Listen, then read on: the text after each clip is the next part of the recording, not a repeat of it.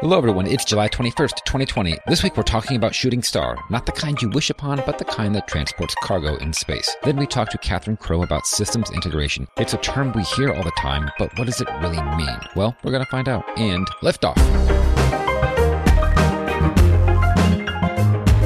And we've cleared the tower. Welcome to episode 269 of the Orbital Mechanics Podcast. I'm David. I'm Ben. And I'm Dennis. So I, I have a link here in the show notes up at the top. Um, we talked about the solar orbiters. Um, it, was it just the perihelion, or do they actually call it a science orbit? Par- actually, it's even better. I think on one of their uh, releases, uh, some official documentation, they were calling it perihelium. Huh. At least Like a uh, single through- like all yeah. throughout it. I thought that was a pun because it's perihelion for singular, right? So I think perihelion is the measurement, and so a perihelium would be just one of those perihelia. It, like It's, I've never heard. location, not a measurement. Yeah, I've I've uh, never heard it used in that way, but it kind of makes sense, just like with the language. Um, but anyway, so we were we uh, talked about this uh, perihelia last week, and we've got photos back, and you know they're the closest photos to the sun that have ever been taken. Dennis, did you did you already see these photos? I did. Um, and it's cool because now there's going to be a new science term for solar astronomy from this. Yeah. So what's you a campfire? I don't know. I mean, I don't think anybody knows, but it looks like they're like micro flares. Like they're just very small scale, high, you know, I don't know. They're just bright little bits on the surface that look like they might be, I, uh, you know, I guess they call them campfires because if you look down on a campfire, you know, with the kind of fire and smoke billowing straight up at you, these seem to be kind of tall, very localized phenomena. So So I was wondering the same thing. Um, or, I- but I mean, I didn't know if this was an old term that just, you know, wasn't very common, but so this is a new thing, campfires on the sun. Mhm. Like it's just a new term that somebody coined, but I guess it does have a very specific scientific meaning. Uh, but we're just not sure about what that is. Yeah, I mean, don't get me wrong. There's probably you know dozens of terms in heliophysics that I've never heard, Mhm. but I'm pretty sure they said that. Yeah, okay. So so the the, the telescope, the kind of I guess core telescope on the uh, solar orbiter is the Extreme Ultraviolet Imager, uh, EUI, and yeah, they say that it, you know having such high res imaging of the sun, you've, they've showed details never before seen, such as campfires as they've been called, and Mhm. so they're just really really yeah i guess it's just when you zoom in you got higher spatial resolution now and so you're able to see these phenomena that have always kind of been below the resolution uh, that you could detect anything like that Mhm. before. There are some pretty pictures though.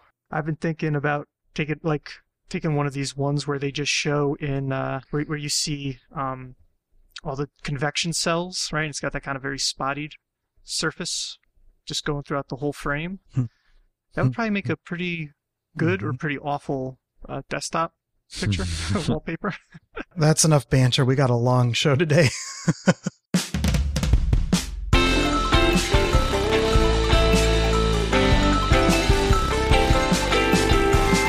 Dream Chaser has a trunk, but they've like named theirs like so it's like special, like like you know, unlike most spacecraft trunks. So this is called Shooting Star, and apparently it it has more than one use. There's a couple of I guess like generated I- images that show Dream Chaser detaching from its upper stage, which I believe is a Centaur. The upper stage makes it look as though it attaches directly to the upper stage, but Dream Chaser does not do that, right? Because it too, just like any other, you know, like a Dragon spacecraft, it has a trunk, right? So I'm a bit confused just right off the bat how it mounts onto the second stage, or if maybe the upper stage of the the rocket has a little bit of room in there for that. Yeah, like it's got a, it's got an You see what I'm adapter saying? Yeah. between. So those those are just earlier renderings, and they added that adapter. The only reason it needs the trunk is for the solar panels. But even if even if you were to well for for the solar panels, but also for the abort capability. Um, but if you were to fly it without those solar panels, it would just have a shorter on orbit life. That's not to say that it wouldn't be able to dock with ISS. They're just buying themselves some wiggle room in case, you know, they, they have to take longer to get there. But you could totally get to ISS on batteries. That's, that's not crazy. Yeah, I mean that's kind of what I didn't know. That was the part that you know I, I don't know exactly what you can and cannot do. So you can just use batteries and get to station, um, and you know presumably deorbit, come back, and all that good stuff. Uh, you just uh, could be up there for too long. Well, plus you would have to, you know, you would have like you would have limited propellant. Um, well, I mean, like you always do, but you would have less of it since I believe a lot of that's in the trunk, isn't it? In, Crew Dragon, no, that's not the case. Okay, so Crew Dragon, the module doesn't have any capability of. Okay, I thought it had some. It does. There's just no RCS thrusters on that trunk. Nope. It's it is it's just a shell with uh with some power and mounting points for uh for unpressurized cargo. And there's no fuel exchange, right? Like there's nothing. It doesn't get fuel from that module at all. Because even then, that seems like a they kind of missed a trick if if that's the case. I mean, I mean, if you need it, I don't know. Yeah, I mean, propulsion systems are Mhm. already super complex. By adding that additional complexity, there are costs, right? it's it, it's not just a, a free uh, a free jerry can. You you do have a lot of additional issues with that. So and, and you know keep in mind like they're already having to reach around the heat shield um, just to have the Mhm. the power and data hookups. Um, it it's you know it's definitely not that simple. And then Mhm. um, Boeing Starliner. Do, does Starliner have any solar panels? I don't believe it does. So, I mean, that's that's another good example of you know you you don't really need that that capability. Um, you Mhm. you can just fly on batteries. Oh, I found. I think I found them. They're at the yeah. They're at the base of the kind of service module at the at the very bottom of the spacecraft. Oh, I see. They're they're not deployable. Right. They're on the bottom surface. The abort engines stick out around them. Okay, there you go. That makes Mhm. Yep. sense. All right, good. That That's was that was really confusing me. I was like. It seems odd that they would make such a different choice. the Starliner service module, um, it does have, you know, the solar panels, like just like you said, but it also does have some uh, small reaction control thrusters as well, Yeah. and radiators and all that. So Yeah, But it, on it is the- a service module, not a trunk. It doesn't have any um, Okay. unpressurized cargo capability, as far as I know. Yeah, and I didn't realize. But you asked about this. I went looking, and I, I didn't realize that the trunk on uh, Crew Dragon also provides aerodynamic stability during aborts. yeah, during aborts, it'll keep it from tumbling. Makes sense. Yeah. And the uh, the pad abort test was a really good indication of that. When they detached the trunk, uh, the vehicle was stable for a second and then flipped around really violently when it lost uh, when it lost the trunk.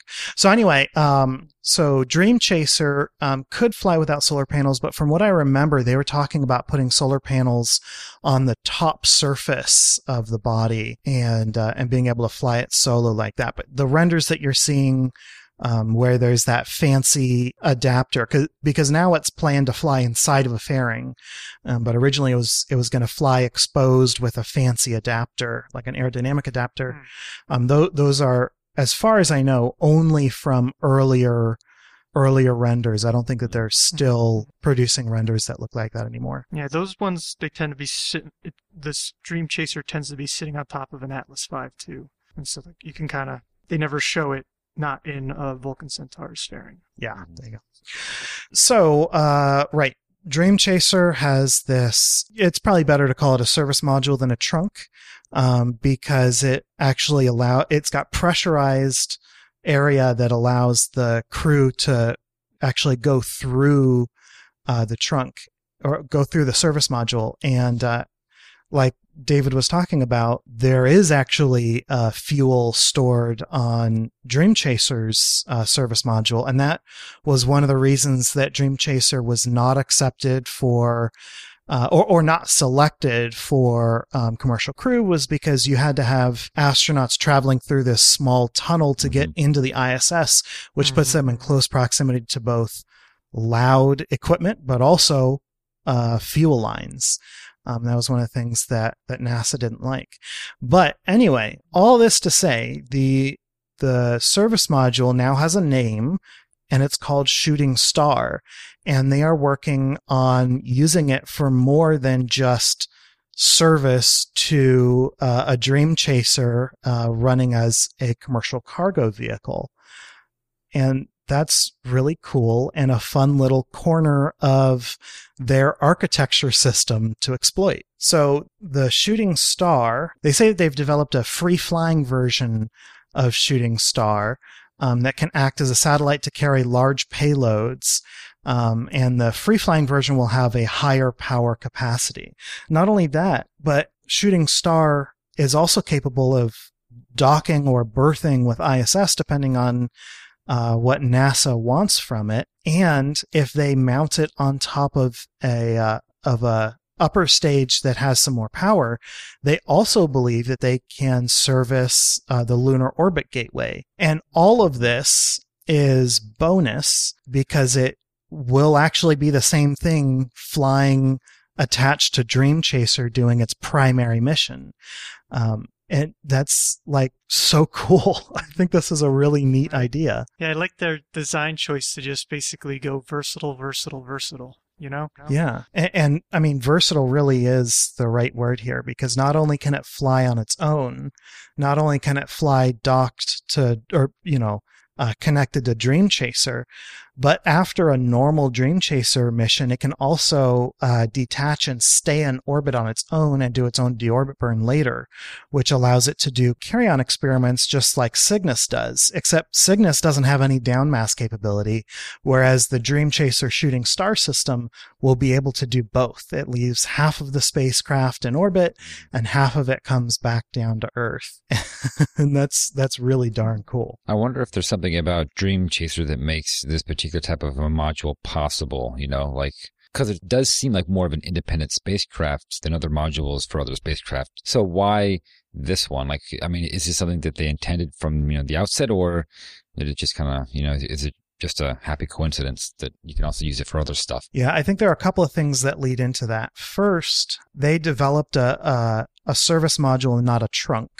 Um, and so a service module is already its own spacecraft, right? It can do like a Starliner the service module actually does its own avoidance maneuver after separation. And so it has, you know, some limited uh, maneuvering capability on its own. So that's, that's one thing that enables it. I think another thing that uh, played into this decision was the fact that they are deviating from their initial design, right? They, they initially wanted to fly crew and now they can't. And so as they are repurposing this vehicle to try to make money off of it, they're also looking for other things that they can do with it, right? And it, it's kind of a an opportunity and a motivation for innovation, I guess. So it's I, I think it's a lot of different things are going into this actually um, turning out. And then, you know, of course, it's also worth pointing out that uh, the free flying variant is a variant. It's a kind of using as much of the same material as you can, but it has some changes on board. Oh, and then the, the other thing I thought of that uh, enables this is the fact that it's a service module, so it has fuel on board. And so that is kind of a key part of getting it to the point where it can be its own its own vehicle, at least on mm-hmm. paper, you know, at least uh, convincing the business folks that it's a good idea. And what do you think uh, about just physically? The fact that its docking port is at the rear and that it plans to fly in a fairing means you can, you know, just go and add something to it if you wanted to, as opposed to like you couldn't really plop something on the top of Dragon or Crew Dragon or um, Starliner, right? I mean, that just those those aren't in a fairing, and you couldn't just have this bulbous satellite sitting on top. I don't think.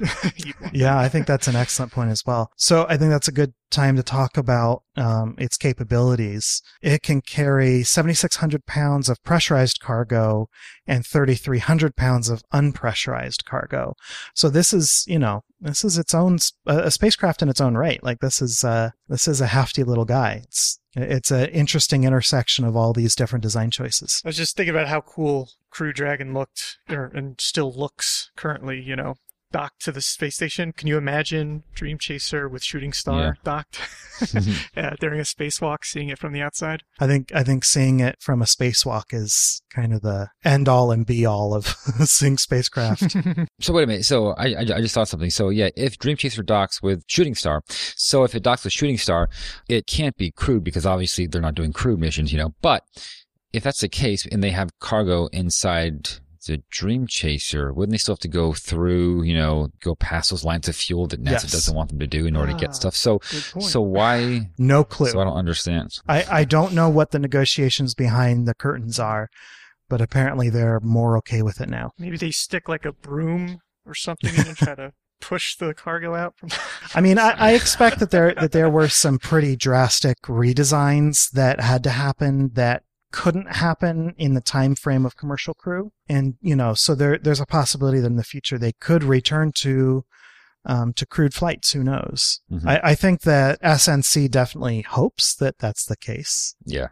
Yeah, I mean, it doesn't seem like a big deal to me, to be honest. But I mean, like, you know, oh, what do I know? But there's, you know, fuel everywhere Mhm. on a spacecraft. I mean, what's the difference in being like, oh, you're three feet from it or you're 20 feet from it? It's still going to be dangerous if it leaks or God knows if it explodes or something. Like, it doesn't matter exactly where you are when. Well, consider. I don't understand what the. c- consider a leak that happens during docking of a crewed Dream Chaser. What do you do to get out of the vehicle? You have to go straight through that Mhm. leak.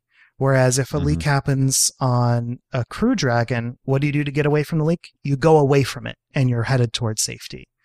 So I, I think that might be part of the, the thought process. But again, you know, we don't know. We're, we're totally speculating from the outside here and trying to guess what the case is based on the news that we hear. It might just be that it's an interface that is like the danger part, not necessarily that there's fuel there. I mean, yes, that there's fuel there, but the fact that, you know, the module detaches and so there's some kind of a link there. You know what I mean? So that's probably what like worries them. Well, no, because the fuel, because there are no fuel lines that run between the two, right?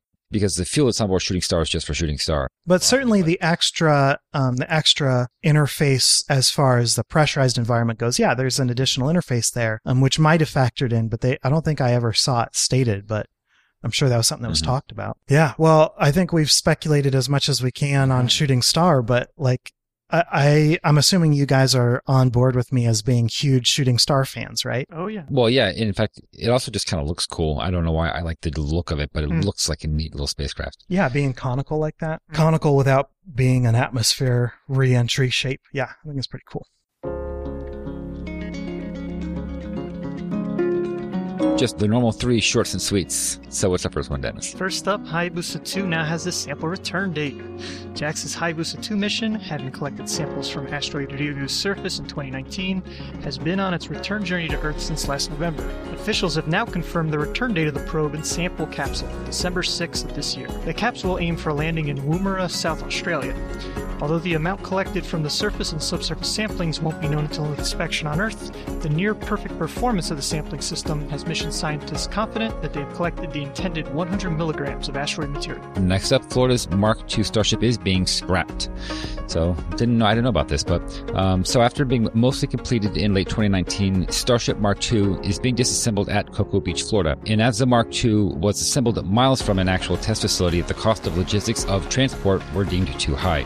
The Mark II's primary role was to serve as a welding pathfinder, and techniques learned from it have helped later versions of Starship and Boca Chica. At this point, several of the vehicle's rings and the dome have been removed, with the rest soon to follow in the coming days. And so that'll be it for Mark II, Alas. which I forgot about. Actually, I didn't even know about it. so I guess that's just as well. And finally, Crew Dragon is planned to return in early August. Bob Behnken and Doug Hurley, who flew to the ISS aboard Crew Dragon's Demo 2 flight on May 30th, now have a planned date to return to Earth. NASA Administrator Jim Bridenstine tweeted that, barring weather conditions at the splashdown site, the spacecraft will undock on August 1st, with a water landing on August 2nd. Several potential splashdown locations have been identified in both the Atlantic Ocean and the Gulf of Mexico. This will bring an end to Demo 2, which was originally expected to last no more than a couple weeks, and instead has resulted in a longer stay with multiple spacewalks by Behnken. So this week we have with us Kathryn Crowe, and she is, let me get this title right, the NASA Human Landing System Deputy Lead for Integrated Performance. Okay, so that's a nice long NASA title. So welcome to the show. Go ahead and tell us what that means, because I kind of get lost in all those words and I'm not sure. Don't worry, I do too. There's like a whole paragraph. No, I'm kidding. Uh, so basically, what that means is uh, I'm in the I'm on in the systems engineering and integration team within the HLS program office. And so what we're responsible for is the the general mission planning and analysis at this point. You know, the roles will change a little bit as we get closer to the mission itself. Um, but for right now, if it's uh, top level mission analysis and planning, that's our, our main area of focus. So that covers things like trajectories and uh, both natural and induced environments, as well as some more systems engineering uh, type functions like functional analysis and uh, you know technical performance measures and all those fun things. So it's a it's a pretty broad scope, but we're mostly focused on the the top level set of analytical products. I mean, that that's actually a pretty good description of what integration is as a as a work category, I guess. Could could you tell us the difference? Is there a difference between systems engineering and integration engineering, or are they just synonyms? So this could turn into a whole nomenclature debate because I think it depends on which uh, systems engineer you talk to. Not that you know engineers ah. like to have long debates about nomenclature or anything. But and so I'll give you my my personal perspective and then talk a little bit about how it's, you know, if you look at like the academic descriptions, how it's often mm. captured. Mm-hmm. So for me personally, I don't see a difference, right? So uh, systems engineering itself and the general practices are just uh, tools built on decades of experience who have the the purpose of helping you perform integration, but it's not mm. the sum total of integration. Um, so uh, a lot of times people will get caught up in the, the specific systems engineering tools, such as requirements or standards or, um, you know, review processes like the milestone review processes that you might see in some of the systems engineering manuals and guidebooks. Um, but to me, those are really the, the starting place for, for integration. And then there's the, on top of the, those basic tools that most people are familiar with, um, then there's the the black magic art of integration itself. So to so to sum up my answer to your question, I don't really I don't really see a difference between the two. I really appreciate the the description, the black magic art of integration itself. That's uh,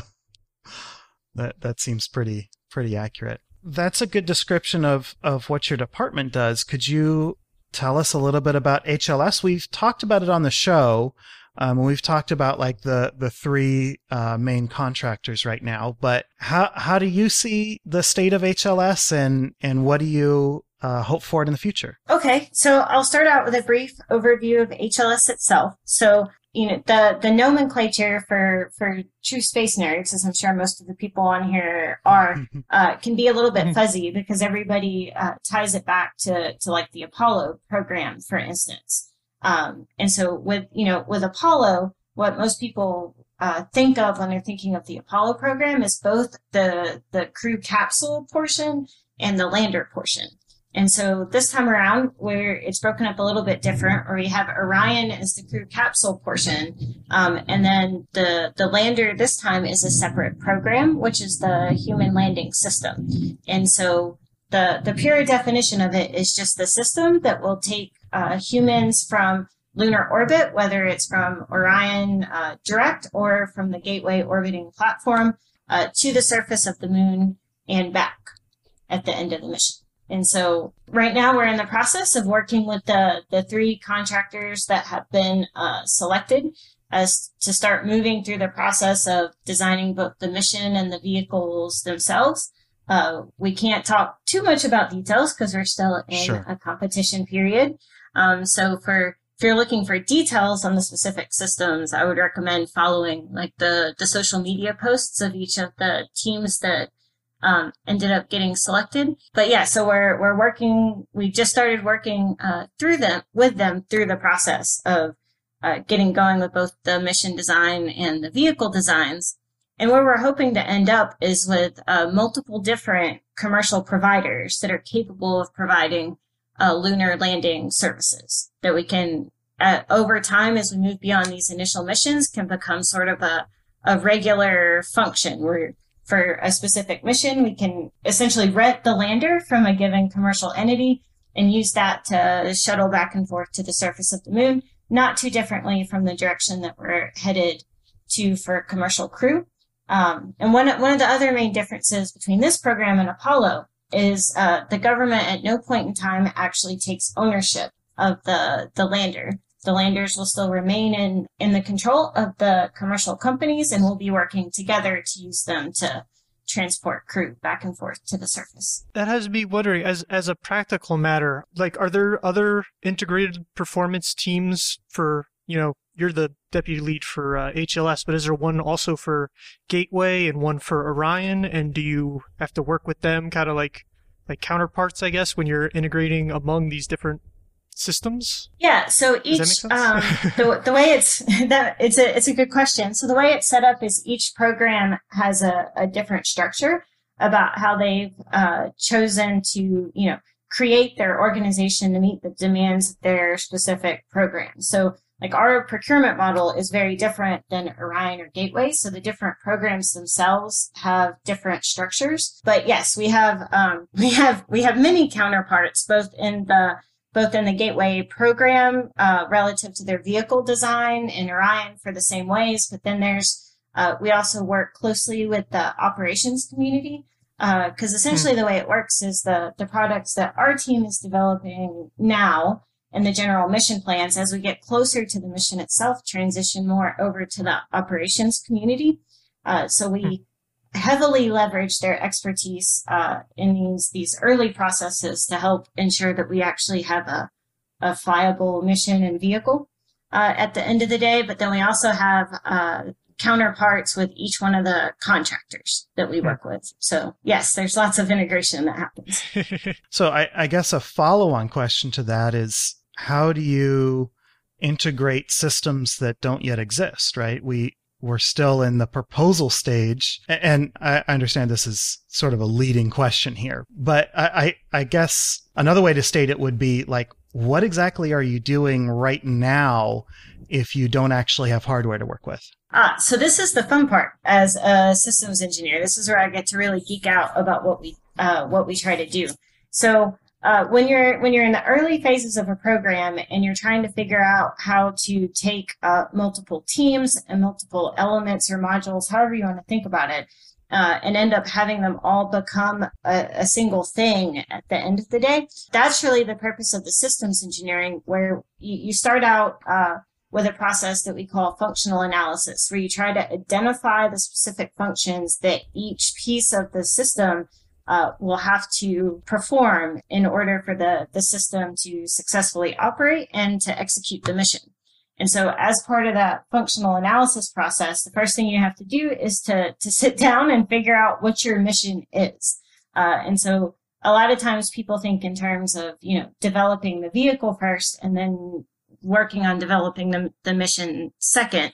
But in order for it to really be effective, you have to first start out with, with a mission concept and start working through that in a fair amount of detail uh, in order to end up uh, with a, a, system that has all the functionals assi- functions assigned to the, the correct elements in a way that they all work together. Uh, so for this, it maybe was a bit easier because at least uh, some parts of the the system were designed when we started working on HLS. So for instance, Orion mm. is essentially a pre-existing vehicle. Like it has all of its capabilities and hardware interfaces already defined. So that creates firm constraints and boundaries on how uh, HLS needs to operate. And it's not too dissimilar with Gateway because they're also a fair amount ahead of us. Um, and the same thing goes with the suit. So that, that provides some bounding cases um, for the space that HLS needs to operate within. And so from there, it's been a, a process of defining the specific functions that HLS needed to execute, as well as understanding the different mission uh, and timeline design constraints. And so when you're when you're in the early processes of designing designing a system, the the main things that you're focusing on and spending all your time thinking about are things that essentially characterize the design space. Uh, so both figuring out what what all the bounds of the design space are, as well as the the sensitivities within the design space. So, um, for instance, uh, if like if it takes me um, this long to perform this specific function, uh, but as I as I go along in the design and development uh, process, that particular the time needed to perform that particular function grows. How does it impact the rest of the system? And what are the the design trade offs? And you know how much how many more consumables do I need to carry? Does it end up driving more delta V out of the vehicle because it constrains the trajectory?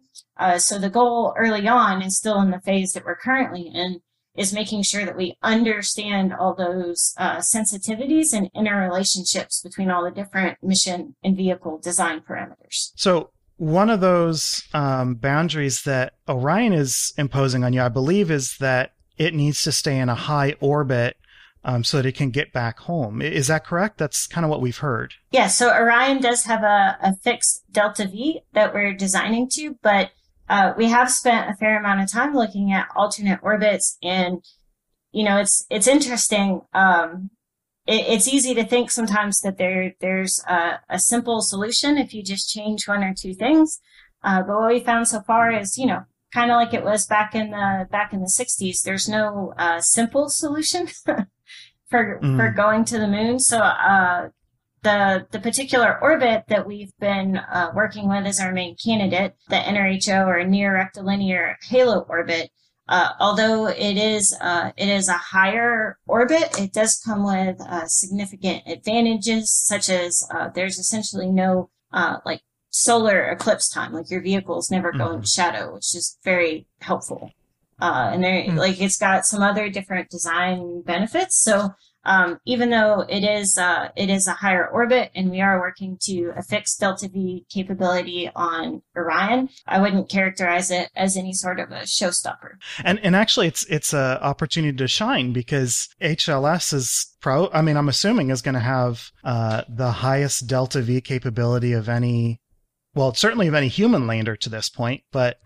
I mean, like it, it it gives HL, uh, HLS such a huge role to play, and it's it's actually kind of exciting to go from such a crazy orbit down to the surface. Right, and it's you know it's the difference between trying to to plan out capabilities for uh, touch and go missions, which is what uh, I, I know that's not how we think of Apollo broadly.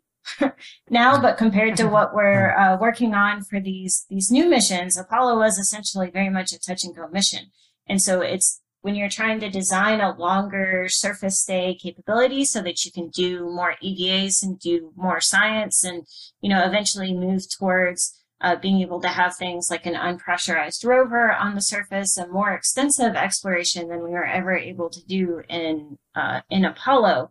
Uh, you know, the, the orbits you want to stage from and the particular capabilities that you're developing are, you know, it's a very different set of capabilities that we're really targeting. So it will be, I do think it is exciting to be able to work on uh, trying to increase our delivery capability uh, and our surface stay times uh, significantly over what was able to be done on the the first missions out to the moon. Oh yeah, so Kathryn, I had a question, and you had mentioned commercial crew before, mm-hmm. and um, while I recognize that this is uh, HLS uh, is different, where you know the commercial providers will own their own vehicle, and so you know it's not quite the same. But really, I've just been seeing in the news lately, kind of Starliner, um, uh, and it had you know its problematic orbital flight test uh, back in December. And what was in the news was basically just a lot of recommendations that were required for you know uh, them to move forward. And so I was just wondering if, like, you know, will these reviews have they affected uh, HLS's approach at all in terms of oversight? Because again, I recognize it's different, uh, your relationship with the commercial providers, but has there been any sort of, you know, has that changed anything or affected anything? So no, the, the recent events haven't uh, affected anything. Uh, from the very beginning, there's been a lot of emphasis in terms of how our uh, program was set up in terms of optimizing both the amount of uh, design freedom and room to innovate that the contractors had while still uh, ensuring that the the NASA engineering workforce had enough insight uh, into both the, the system design and the engineering and manufacturing processes that are being used uh, in order to ensure, you know, a safe human rated vehicle that we can trust to carry our very precious crew uh, to the hmm. surface and back. So uh, it's something that, uh, in, you know, in our, our day-to-day discussions and our day-to-day work approaches that we uh, the being able to have the appropriate level of insight is something that we take very seriously. But we also are, are you know, doing everything we can to ensure that the contractors have enough uh, space that they can fully uh, implement their innovative design solutions and approaches. Okay, cool. So I know, I know we've already talked about Apollo a bit, but could you compare your strategies today to the way that Apollo contracted at work? Uh, I probably don't know the Apollo procurement approaches yeah. as well as I know the HLS procurement approaches, so it's hard to make yeah. a good comparison. With Apollo, it was they were essentially figuring out how to do a lot of the stuff, and so um, both in terms of like how you interact with contractors and how to uh, specify what you what you want to buy from the the contractors. Uh, and so I think the Apollo really served as the basis for how uh, NASA has evolved their procurement approaches over the the following uh, decades. Like it definitely informed um, how we do business now. So I think, but there, I think there there are there are differences just because you know it's mm-hmm. The the modern contracting world is a it's a it's a little bit it's a little bit different. And probably the one of the biggest main differences is that like Logan put in the chat here uh, Apollo only had one contractor, whereas we're we're trying to bring on board multiple contractors to ensure a broader industry base that can all perform the same function. And, and so uh, Logan in the chat uh, also says, hopefully we don't make yeah. CO2 scrubbers with different shapes this time. Um, have you experienced, or I guess, are we beginning to see some of those? Um, you know, let's let's use the same shapes or the you know the same, maybe even even COTS uh, products um, already happening to get HLS to be as uh, as compatible as possible with Orion? Well, so here's here's one of the interesting things about um, how we're approaching this currently. So we'll we'll start in internal to the the lander itself. Um, one of the benefits of having uh, a single contractor in charge of the entire system, which some of the, as you've seen, some of the teams that are selected have multiple elements, but they're still all going to be a single entity in charge of all of those elements. Uh, so it does take out some of the integration complexity that you uh, might mm. see on some other NASA programs where NASA's uh, hired several different contractors uh, to make uh, specific parts of a larger, more complex system, and then NASA has to integrate all of those together. Uh, with the contractors having uh, responsibility for their entire system, you know, it's it's on them to ensure that they have that part interchangeability and you know to make sure that you don't end up with the the CO2 scrubber situation. Uh, between Orion and HLS, one of the things that we've been trying to do is to simplify that interface as much as possible so that there's not a whole lot of uh, equipment or any sort of mechanical interfacing part that has to go back and forth uh, across the interface. So the vehicles will be as independent as possible. Hmm. But uh, some of the things that do will have similarity across the interface is a lot of the the crew supplies and equipment. Um, so med kits and the personal personal supplies, crew clothing equipment, like all that sort of stuff that's still being provided by the government and should be very similar between the two vehicles. That's interesting because I didn't know that you looked at that level of, you know, clothing and medical equipment, things like that. Like that, mm. that that's something that you have to take into account because I was thinking more about the vehicle itself and not necessarily things that go in it. And then when you said like interfaces, I was thinking of, you know, like electrical power, stuff like that. Actually, to what extent are those vehicles dependent on each other for that? Cause, um, I don't think we know that, right? Or at least I don't. So one of the, the things that's been really fun and exciting for, uh, me on working this program is my background is actually more, uh, I started out as a propulsion test engineer, uh, and then worked propulsion systems on SLS and then SLS, uh, systems engineering and integration. So, uh, this is really my first time through getting to work the crew side, which was always the goal and is really fun. So it's been super exciting.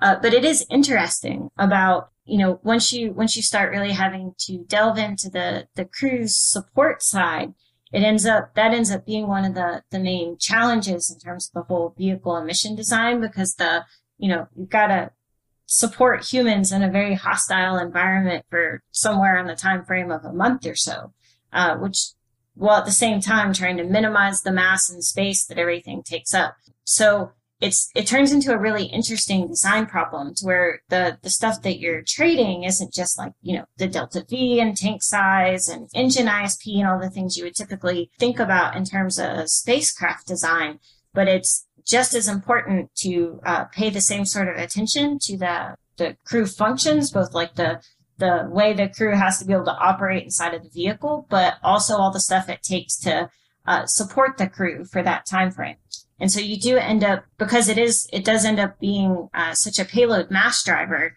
from the very beginning, you do end up going into a ton of detail in terms of trying to figure out exactly what the, the crew is going to need. Um, because the, the vehicle has to be designed to uh, take all of that uh, from you know whatever the the staging vehicle is all the way down to the surface and then back up and that's you know a big chunk of the the payload mass outside of the actual suit mass and then the crew mass itself is all the stuff it takes to support them uh, and then you have to have a place to to house all of that and it's got to be easily accessible uh, during different phases of the mission and so all of that ends up being significant vehicle design drivers. Uh, and then you can end up in a situation where you know some of that may have to be transferred back and forth between the between the two vehicles, but we're trying to keep that to a minimum so that they're independent independent systems. And then one way you can think about uh, the term interface in general is if you you take the you take Orion and you take HLS and you draw a line between the two of them, and the way you can look at trying to develop an interface is uh, essentially what you're doing is defining anything that has to be transferred back and forth between the, the two hmm. vehicles uh, under any context. And so that can be equipment that gets moved back and forth. It's the uh, communication between the two vehicles. It's the, the physical, actual touching uh, interface. It's the airflow when the hatches are open between the two vehicles. So it's essentially any way the vehicles interact with each other at all. Okay, that's actually mm. a very good summation of what that means. And yeah, that kind of clarifies it for me. Um, just just out of curiosity, so we're still um, the Artemis suit is still XEMU, right? Yes. How? I mean, I, I know that they did like the big uh, the big reveal um, with two folks walking around in suits um, on stage how well defined is XEMU at this point? Can you do you have everything that you need to design around the suit? So I would say for the the maturity of the program where we're we're currently at, um, they're also one of our partners that's a little bit more advanced than the the lander design is. So it's been mm-hmm. uh, more than well enough defined to to give us a good start on figuring out mm-hmm. how the vehicle and the suit need to interact with each other, and the ways that uh, we need to you know, designed the mission plan and the mission timelines um, to, you know, support use of that suit for the surface EVAs. Oh, okay, cool. So, okay, yeah, I'm just I'm so excited to see people bouncing around on the moon.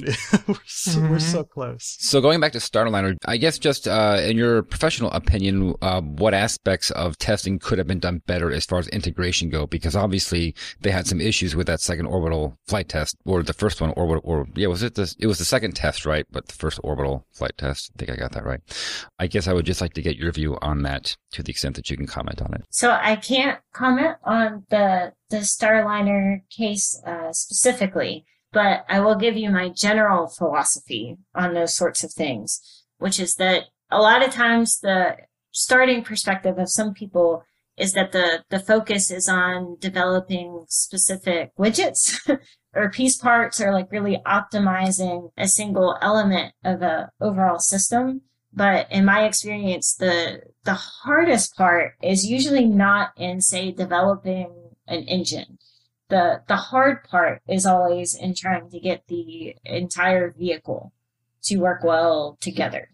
Uh, and so it's always important to make sure that you put the appropriate focus on the, the integration and ensuring that the, this, not just the piece parts work well, but that the system works well together. Because it doesn't matter how awesome your widget is if it doesn't actually work with the rest of the vehicle.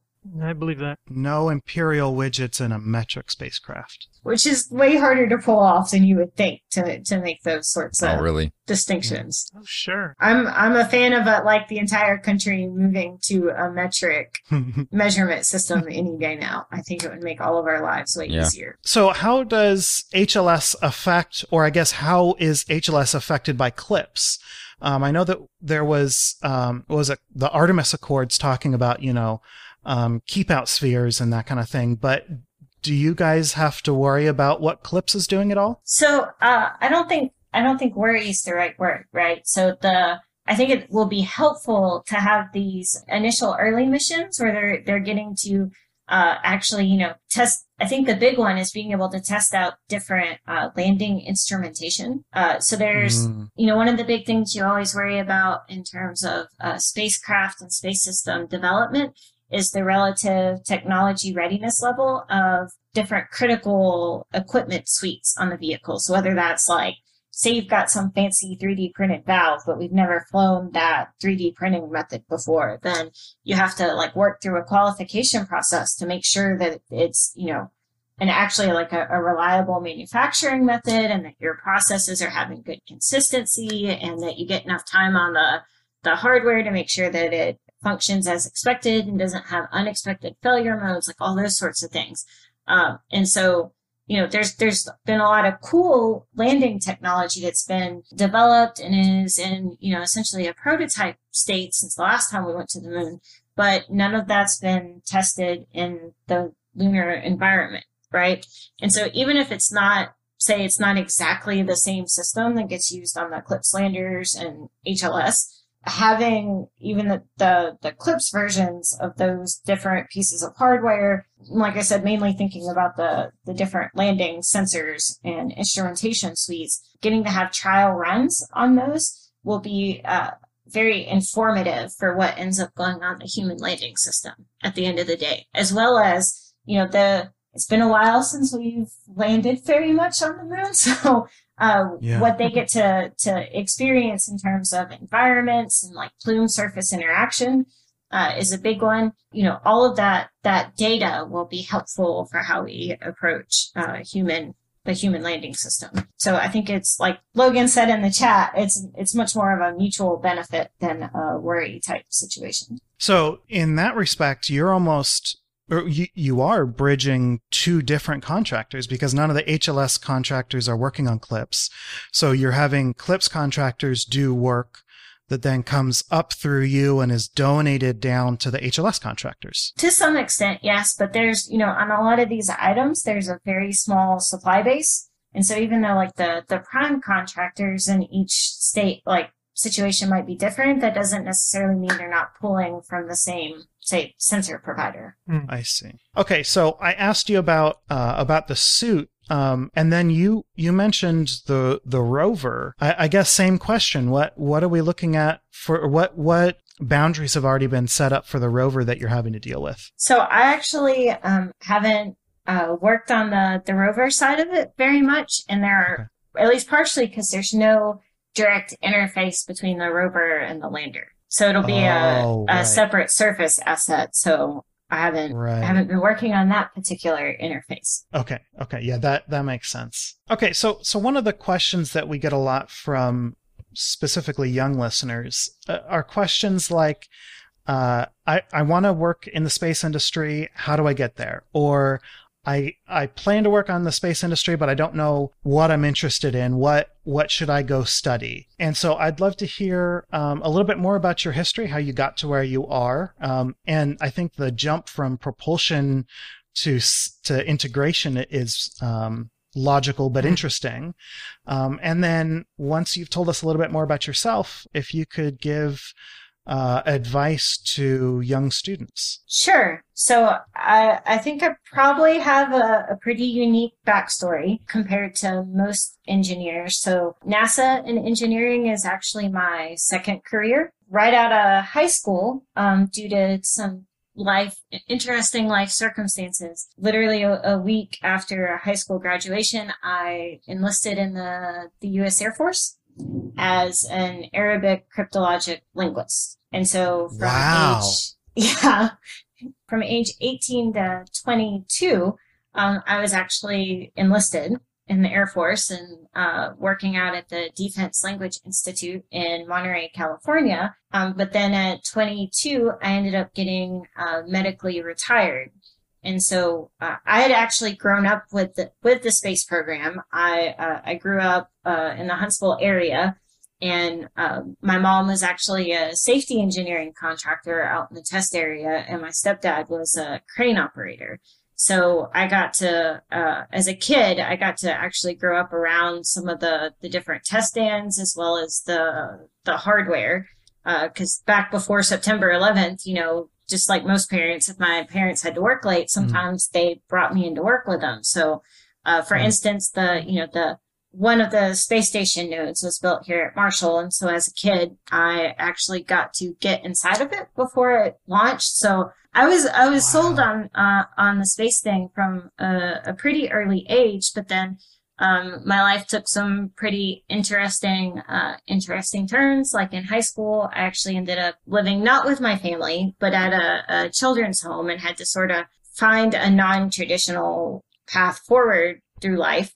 Uh, and so the uh, I chose to join the military because of the you know the college benefits, and they do actually give you a place to live, which is kind of awesome if you're coming out in not great circumstances. Uh, and so that was that was sort of a near term solution. But when I was starting to go through the the med board and the medical retirement process, uh, and had to figure out what I wanted to do next, uh, I, I came back to my initial love of space and thought I would try again. And so I actually put in for um, a NASA internship. And at this point, like I had my Arabic degree. And outside of that, I think I had like one chemistry and one calculus class.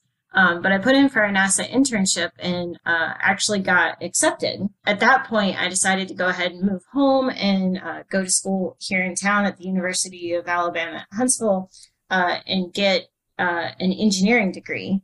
But like probably it sounds like some of your listeners are in the same boat where it was like, okay, I love space and I want to do human space. Uh, what degree do I need for that? And so pretty, yeah. pretty quickly it became apparent that for the kind of stuff I really wanted to do, you needed an engineering degree. But at that point, it was kind of a pick one situation. So I thought about it and, you know, the part that makes the fire seemed pretty cool. so it's you know if I have to pick one, getting to getting to play with fire seems pretty awesome. So um, I that's how I ended up going down the down the propulsion route. But the the goal in general was just to try to find a way to um, get to do human spaceflight. So a little bit non-traditional path, but it seems to have worked out okay. And then the the way I ended up going from, uh, well, like I said at the beginning, I started out as in the propulsion test area here at Marshall. Um, and I, like, I really loved the job. It was, it, it was cool because when you're the, the test engineer, you, you know, you're responsible for getting the facility set up. Like you have to write all the test procedures, you run the test and you interface with the customers. And it was a, it was a pretty cool job. But after a while, you know, at least personally, I got to where it was like, you know, I think I want to actually go help develop the things being tested, not just mm-hmm. test other people's stuff and then hand it back over to them at the at the end. Like I want to actually be more involved on the flight side. Uh, and so that was when I started moving into the propulsion department, uh, and pretty quickly uh, ended up in an integration role there because that's just apparently what I like to do. And after a while working on propulsion, it was like, you know, I really think I want to go be involved in like the vehicle and the mission side of things. And it's just mm. kind of kept growing from there. But I think my, my current position is the one where I'm definitely the, definitely the happiest. Uh, I really like being in that capacity where you get to both work the big picture, but then you also get to work, uh, down and in and work on the, the detail side too. So uh, I think I've I've mm. found you know the Goldilocks spot. Um, so I, I, guess your your advice to kids who aren't sure what to study is go where the fire is. no, so my uh, so my my advice is a little different than that. The I think the the big thing is when you're trying to pit, like pick a particular thing to study in school, you don't have to necessarily look at it as it being your forever choice right? So essentially your, your mm-hmm. undergraduate education is just building a foundation for all the different paths that you can take in the, in the future. And so my recommendation, if you're not sure, like, you, you know, specifically what you want to spend your life working on, um, so like say you haven't decided that you want to work on like the, the material properties of carbon fiber composites or something like that, uh, is to, is to pick something general. Um, so something like either, uh, you know, mechanical or electrical engineering, uh, either one can branch into a whole bunch of different disciplines within uh, the the spaceflight industry. So if you do like uh, electrical, like you can go work in avionics, you can focus on sensors, you could even eventually go into the the programming side. Like you can branch out pretty far, and it's the same thing with mechanical.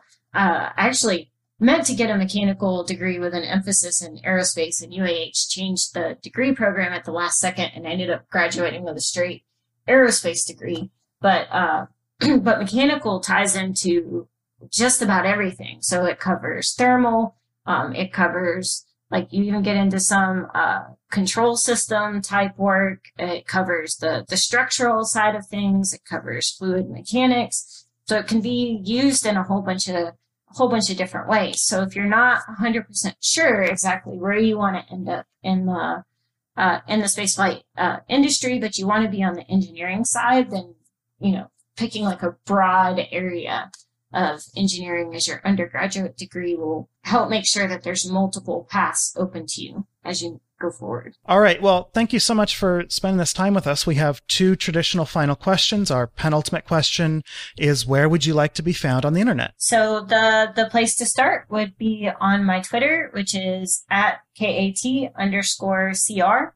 Uh, and then there will be some other links in the show notes if you're looking for even more information. And our ultimate question is if you could bring one object with you into space, what would that be? That's a really good question. Normally, we specify um, a commercial space station in LEO or maybe ISS, but I, I, think you get to go to the moon's surface if you want. Oh, then I definitely want like 360 degree imaging equipment so that I can like, you know, the ah. kind that records like the VR type imagery so that way everyone back on Earth could have the same experience of being on the moon. Do you uh, plop that down on a tripod on the surface, or do you wear it on your head? I'll wear it on my head because I'm definitely going to walk over to the edge of one of the big craters and try to look at. It. awesome. Well, great. Thanks again. Uh, it's been an absolute delight talking to you today, Kathryn. Well, thank you guys too. I'm I'm very honored to be here, and this is really fun. For uh, this week in Spaceflight History, we just got one winner, but I know we had a couple guesses, so I guess this was a good hard clue.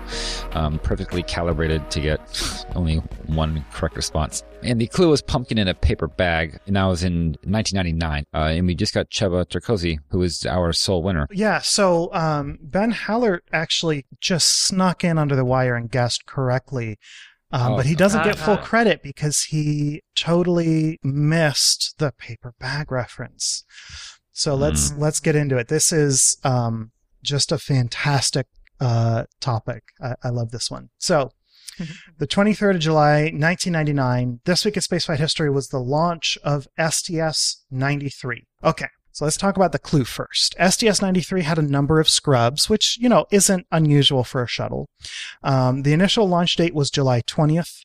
Um, they had to scrub for detected hydrogen in the aft compartment. Um, and they actually had to delay for longer than usual because they needed to resurface the RFIs, the radial outward firing initiators, the sparklers that burn off propellants in, in the area of the uh, of the engines. So they went from the 20th to the 22nd. Boy, the the 22nd was almost a disaster. So thunderstorms were originally forecast at 3.2%, but unfortunately they showed up 100%. And the problem here is that a, a longer launch window, if they could just add 10 minutes, they probably would have met launch criteria. Um, the launch window was pretty strictly constrained um, because STS 93's main mission was to launch the Chandra X ray Observatory.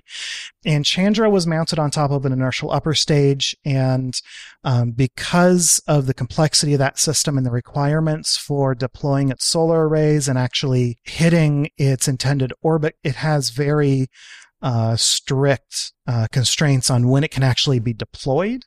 And so those deployment restraints also constrain when you can launch the vehicle. So initially, you, you know, of course, they had multiple backup uh, deployments, but as far as I understand, they only had three uh, three total, so one primary and two backups. They really wanted to be able to deploy Chandra on day one, so they need to be able to stretch their launch window out by 10 minutes to let this storm die down. And so they made the decision to give up their final deploy window. So they go from a primary and two backups to a primary and a single backup.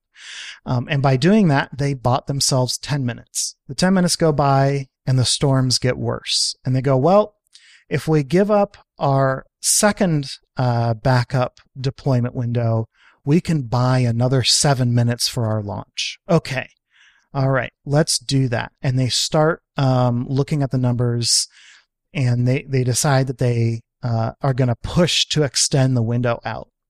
Now, Wayne Hale has a fantastic blog, and there will be a link um, to a pre-built search term that'll bring up all of the articles about STS-93. Um, and in one of them, he talks about this particular launch opportunity. And he realized there was a problem when the ascent flight director asked Fido when the launch window was closing because uh, the flight director didn't know. And Fido replies, I'm not sure because Maud, the mission operations directorate, the Maud backroom is having a bunch of conversations and they're looking at extending it. And so I don't know when our launch window closes. And Wayne says this was an immediate red flag. As soon as Fido doesn't know when we're launching, you need to hmm. scrub. There's a problem. And so um, after they, they ended up uh, scrubbing that launch attempt. And luckily, it, it didn't end up mattering because the storm continued to get worse. Um, so it didn't matter what, what bad decisions they made. But when they debrief afterwards, they realized that they caught launch fever. They were frustrated at having a delay two days ago and they didn't want to have another one. And they started to make what could have been very bad choices. So they ended up pushing back to July 23rd when the mission actually launched. Um, and it wasn't a super smooth uh, launch attempt either. At T minus 20, they have a hold, like a built in hold. Um, and they actually had to extend it by a number of minutes because they had a ground tracking issue. One of the one of the downrange stations needed to fix a problem. But anyway, they, they ended up launching successfully. Um, I, I, said that uh, mission control got launch fever. Well, you know, the astronauts did too. Um, this was the third time that they had gotten into the shuttle in four days. Um, and Steve Hawley, one of the astronauts, the uh, mission specialist, is a, a real joker and a, a fun person. And he decided that it might be him that was causing the delays. So he decided that he was going to wear disguises on attempts two and three so that the shuttle wouldn't recognize him. Interesting. And uh, apparently it worked because they were able to launch on attempt three. Um, but he covered his name tag and he wore a Groucho Marx, uh, you know, glasses, eyebrows, and nose uh, disguise. And then uh, Actually, both of these might have been on the third attempt and not on two different attempts. I'm not 100% sure, and I don't know how I would confirm that. But in any event, the clue for this week was pumpkin in a paper bag. So there is a wonderful photo of him in his ACES suit, the, the orange flight suit, also called the pumpkin suit. And instead of wearing a Groucho mask, he's actually wearing a whole paper bag on his head with two little holes cut out for his eyes. So that's where pumpkin in a, in a paper bag comes from. Excellent job, Chubby, for getting not only the event but the um, the actual clue um, nailed down. Just fantastic. And of course, there will be photos in the show notes of both of these disguises, um, and it's it's fantastic. So they launched on July 23rd, and they actually had an in-flight abort, and it was the only in-flight abort ever experienced by shuttle. Um, we've talked about the different abort modes a number of times, but the two that we're going to be talking about today are abort to orbit and RTLS, return to launch site. In this case, they almost, they, they ended up aborting to orbit, as we know, because Chandra is in orbit, although I guess they could have reflown it afterwards. But anyway, it, it aborted to orbit, but it almost actually had to do an RTLS abort, which is terrifying. really, really mm-hmm. scary. So, a contributing factor to being able to get to orbit is the uh, SLWT, the super lightweight external tank. This was only the fourth time that SLWT had been flown. And on top of that, Chandra formed the heaviest payload that had ever been flown on shuttle at that point. And so uh, aborting to orbit is is very critical on the amount of delta V that you have left, which is very dependent on the amount of cargo you have or the, the mass of your spacecraft. So they have a successful ignition and a successful liftoff. And at T plus five, there was an electrical short. And the short uh, later was discovered to have been caused by poorly routed wiring. Um, so there were Um, you know, wires running all over the spacecraft. This particular wire was, uh, or wire pair, I believe, was insulated with Kapton tape, and it was placed improperly. It was pretty close to where it should have been, but it ended up um, sitting too close to the head of a screw in the cargo bay. That normally wouldn't have been that big of a problem, but this particular screw had a burr on it, probably from a technician over tightening it. And so the wire could rub up against that burr, ended up rubbing off its Kapton uh, insulation and shorting out. And I don't remember the exact numbers, but a, a lot of electricity flowed through this short. That short did two big things. It killed the uh, DCU A on the center engine and it killed DCU B on the right engine. The DCUs are the computers that control the engines and each of the three space shuttle main engines have two DCUs, A and B. A is considered the primary, B is considered the backup. We're going to talk more about them in a second, but suffice it to say, they act as complementary computers, but they do not have access to all the same instrumentation. Most of the data goes to DCU-A and only error codes and chamber pressure are shared by both. So if you lose one of them, you lose data on your engines. Um, not only do, do the ground controllers lose data, but the vehicle itself loses data. And the DCUs are not able to make as well informed choices when they're acting on their own. We're going to come back to that. First, the real issue. All right. If you thought that losing DCUs was an issue, just wait. Inside the space shuttle main engine, there's a combustion chamber. And at the top of that is the injector plate where the fuel and oxidizer are sprayed and mixed, right? So those injector plates are full of uh, I don't know the number, but it's hundreds of pins uh, that uh, spray fuel out of them. Um, because the SSMEs were used over and over and over, occasionally they would have a pin that would show up on it's either X-ray or ultrasound. I don't remember how they actually checked the status of of the injector pins. Um, when they would see one of these posts had been fatigued, they would plug it up by putting what they call a deactivation pin up inside there and, you know, jam it in. I don't know if it was also welded or not, but they're uh, gold pins that they just shove all the way up the throat of this post. And that's what, um, that's what was ejected was this little plug of gold that was keeping that, that injector post from spraying liquid oxygen. And I, I need to stress over 200 pins were plugged o- over the fleet. So it's not like this is that big of a deal. We thought. well, this time it was. One of the oxidizer pins that had been plugged came loose and shot out of the injector plate. And, uh, it comes shooting out at the speed of a bullet and it actually looks like a bullet. It looks like a little gold bullet. Uh, it's about the same size and shape, and uh, having a bullet inside your rocket engine is a bad thing.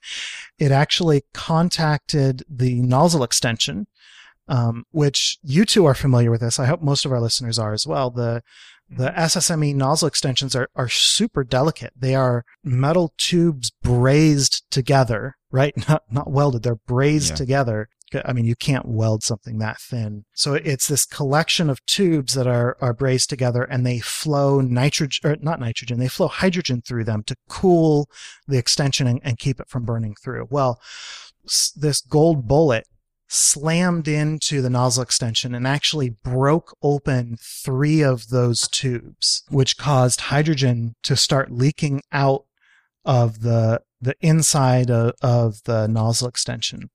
Um, in the show notes is a great little image that actually shows that little hot spot. You can see a streak um, where there's no cold liquid gas flowing through that part of the engine bell and, and keeping it cool so it actually glows red. So, a- as bad as this is, it could have been worse the pin failed, but the post didn't. If the post would have failed, it actually would have been a, a crit one failure, um, which is a failure that leads to the loss of crew and vehicle. And it, it, makes sense why that would have happened because O2 would have been spilling out into the, into the chamber and basically the engine would have exploded, right? Would have been a bunch of knock on effects from this, but, um, essentially the engine goes boom. And if that sounds like a bad failure mode, it could have been even worse because three tubes were ruptured, as I said. Later calculations showed that five tubes rupturing would have been enough to cause uh, a big enough local loss of cooling to allow the nozzle to have burned through, which would have killed the thrust or it would have um, had a strong impact on the thrust from that engine. It also would have caused the uh, adjacent engines to fail, and it would have been another crit one failure. Oh, okay. So what happens? We're leaking hydrogen out of the engine bell. At this point, uh, th- this was on the, the center on the right engine. The right engine is the one that lost DCUB. So uh, DCUB on the right was dead, and so the luckily DCUA had enough information to be able to account for this. The way it accounted for it, and this might sound a little crazy, uh, but this is the way that the system was designed. Um, when it saw that it was burning too much hydrogen, it decided to dump in some extra oxygen to keep the mixture ratio correct. Well, the SSMEs run fuel rich because they want to use some of that fuel to cool the engine. So now uh, they're dumping extra O2 into the combustion chamber without having extra hydrogen being dumped into the chamber because the extra hydrogen is actually getting dumped out of the nozzle downstream, right? So what this leads to is the fuel mixture being much closer to stoichiometric and the temperature of the combustion chamber rising.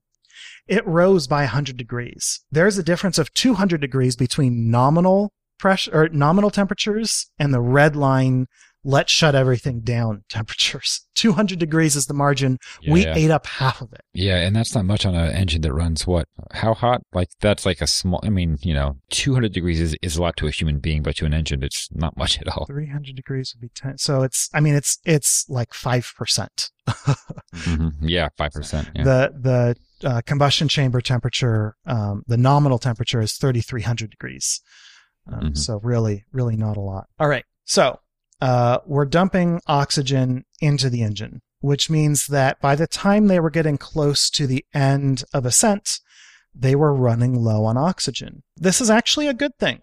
Uh, believe believe it or not, if you were to run out of hydrogen uh, before you ran out of oxygen, basically the engine explodes as the fuel runs out, and it just it has to do with stoichiometry and what happens when you have little bursts of hydrogen versus little bursts of oxygen. Right? If you want one to go fuzzy, you you don't want it to be the nitrogen or the the hydrogen. So it's actually really good that we uh, started dumping out a lot of, of oxygen. Not only were we burning additional oxygen to keep up with the with the hydrogen loss, but actually turns out that this shuttle happened to have a lot less uh, oxygen than it should have, and this is just uh, uh, this is accepted depending on the temperature and pressures and all these different variables. You're never hundred percent sure how much propellant um, you've put into the vehicle. And so in this case, after the fact, they went and did the math, and it turns out that they had shorted the oxygen load by 897 pounds. That's acceptable. They have a reserve of 3,000 pounds. Unfortunately, by overconsuming oxygen on the way up, they actually wound up being 1,700 kilograms short of their target. Sorry to mix units. When they ran out of oxygen, they still had five meters per second that they needed to achieve to get to their to their final orbit. It could have been worse. It's kind of the, the, the running theme here. Could have been worse. When they went back and post flight, they found out that they actually should have run out of oxygen a lot sooner. Um, they actually should have been short 60 meters per second instead of 5 meters per second. So, why the heck did they have better performance than they actually did? Well, so we talked about losing DCUB on the right engine. They also lost DCUA on the center engine. When you lose DCUA, you lose most of the data on your engine. And so DCUB was having to make decisions without very much data. And we actually had uh, an issue in our favor in the center engine. Uh, it had a pressure transducer looking at the pressure inside of the combustion chamber. Uh, there was something wrong with the transducer or the wiring connecting it to the to the uh, DCUs, and it actually turns out that it read 12 psi higher than the actual pressure. But it only read high when they were at full throttle. When they were at less than full throttle, it looked just fine. So when they hit full throttle, DCUB on the center engine goes, ah, crap.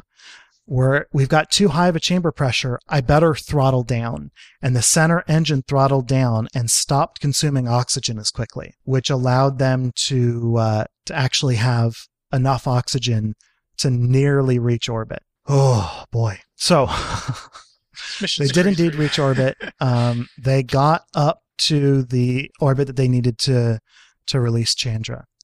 Um, they they almost had to use an RTLS abort. RTLS is designed for loss of thrust from one SSME, and RTLS is valid up to four minutes and 20 seconds after launch. After that point, you don't have enough propellant to go home. And uh, it they didn't figure out what was going on until after RTLS was no longer an option. Yikes, guys. Um, mm. what, what an absolutely insane launch. Um, STS 93 is one of my favorites. It is one of the best ways to learn about how shuttle actually works because there were so many different things that went wrong that overlapped that every account that talks about it thoroughly has to talk about a bunch of different systems and gives you a really good idea of the interactions between those systems. I, I think it's absolutely delightful. In the show notes will be a bunch of links, but primarily go read Wayne Hale's website or uh, Wayne Hale's blog. It is insightful, it is entertaining, and just well worth your time. I could sit and read his blog with little regard yeah. to anything else happening in the world. Oh, thanks. Uh, Dave M in the chat uh, mentioned something that I, I didn't talk about. This was the first shuttle mission with a female commander, Eileen Collins um, who we've talked about in the show a number of times. Mm-hmm. Um, and it's really fun because um, I think it was Wayne Hale uh, talked about having a, a good crew to watch over her first flight. Yeah, Dave says, uh, talk about trial by fire. You're not kidding. This it's not good to get mm-hmm. uh, to get up into space and then see the uh, low fuel light come on. That's that's not what you want. well, that was a good this week in spaceflight history. Let's see if you can beat it with next week's. Uh, what's the clue for that one? This is this is a tough one. Next week in 1980, the clue is get to work on Soyuz. Uh, get to work is in quotes. Get to work is a direct quote from somebody. That's that's going to be mm. my my attempt to ease this clue get to work on Soyuz. Hmm. Get to work on Soyuz. Okay. So, yep, I'm not sure what that is in reference to, but if someone out there thinks that they know, of course, give us a tweet with the hashtag this week SF and good luck. Yeah, good luck, everybody. All right. So, in upcoming spaceflight events, we got three launches, one spacewalk. Uh, first launch is on July 23rd, and that's the launch of a Long March 5, and that's launching Tianwen 1. Um, and we don't have a time for that. So, we do, we do know it's launching from Wenchang China. And uh, actually, this is a mission that is going to be China's first attempt to land something on Mars. So that's very ambitious. And uh, yeah, so this is like their big robotic mission to the Martian surface, but no exact launch time. But it is on the 23rd. Kind of the theme is all the Mars missions are at the end of this month, hopefully. yeah, yeah, exactly. it's pretty cool. All right, not a Mars mission. Uh, on July 23rd, a Progress 76P is going to be launching, or I guess Progress 76P is going to be launching. So, you know, it's a, it's a Progress mission to ISS. It will be launching uh, July 23rd at 1426 UTC, and then it will be arriving at the station on this on the same day it's doing uh, its its fast rendezvous.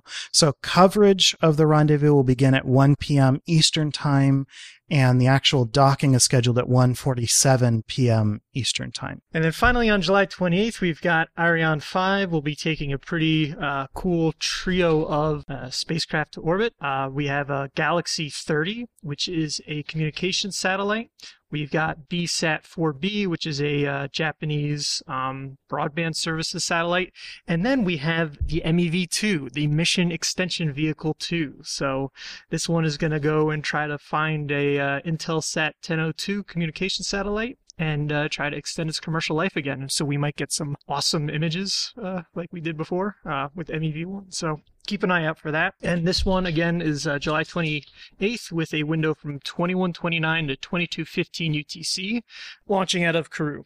Alrighty, those are your upcoming spaceflight events. And with that, let's do over the show. And we would like to thank Ronald Jenkins and Tim Dodd for our music. We record live on Sundays at 9 a.m. Pacific, 12 p.m. Eastern. Thank you so much to our $5 and up Patreon supporters for joining our recording sessions and helping us make correction burns on the fly. If you want to support the show as well, please leave us a review wherever you listen, or visit the orbitalmechanics.com slash support for our Patreon campaign, affiliate links, and other resources. For more information on this episode, such as show notes and other links, visit our website at theorbitalmechanics.com. Be sure to check out our store for mission patches, t-shirts, and hoodies. You can join our Discord for free during social distancing. Check out our Twitter or Reddit for links. We're Orbital Podcast on both. And you can talk directly to us by emailing info at theorbitalmechanics.com. All right, that's it. We will see you next week on Orbit. Until then, later. Goodbye, everybody. See you.